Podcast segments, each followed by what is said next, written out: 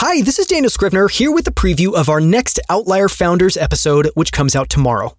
In it, I'm joined by Emi Gal. Emi is the founder and CEO of Ezra, where he's focused on bringing affordable and fast cancer screening to everyone. Since founding Ezra in 2018, Ezra has managed to bring down the cost of MRI cancer screening by 80% and the time required to get your body scanned by 66%, all by harnessing the power of AI and machine learning.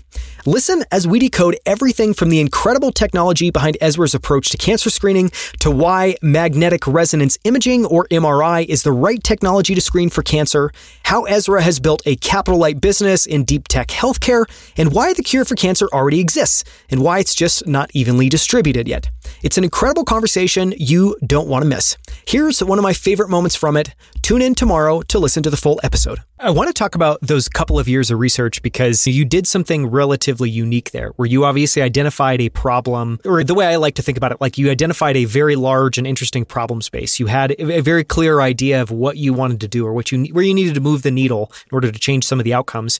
But then you went through this process of an exhaustive list of the different ways you could solve the problem and trying to eliminate them. Talk about that and how why you landed on the approach that you landed on with Ezra. Yeah, so I actually, Ezra in the current iteration was the 12th idea or iteration of how you could go about screening for cancer. And after setting on, on, on this as the problem, I basically went through all of the different ways in which you could attack the problem. And I had some crazy ideas like DNA based nanobots that you'd put in the bloodstream that would beam data to a Bluetooth device and whatnot. That sounds fascinating for 2040. it, it, it is. And I actually met with a couple of scientists who were working on DNA based nanobots and concluded very quickly that the, the technology is way too early to be able to use it today. And really, my goal or one of my criteria for choosing a solution was it has to be something that can be used today, where you, with technology, you could make it better and more accessible.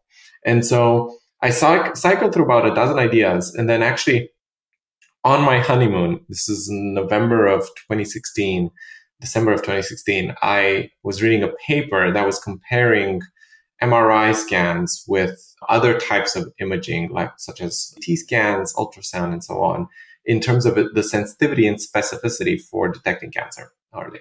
And it's concluding overwhelmingly that MRI has higher sensitivity, high specificity, and on top of that, it doesn't expose you to ionizing radiation.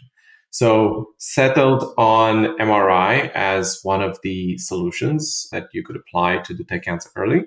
However, MRI has a big issue, which is it uses magnetic resonance of the protons in the water of your body to create internal images of the body.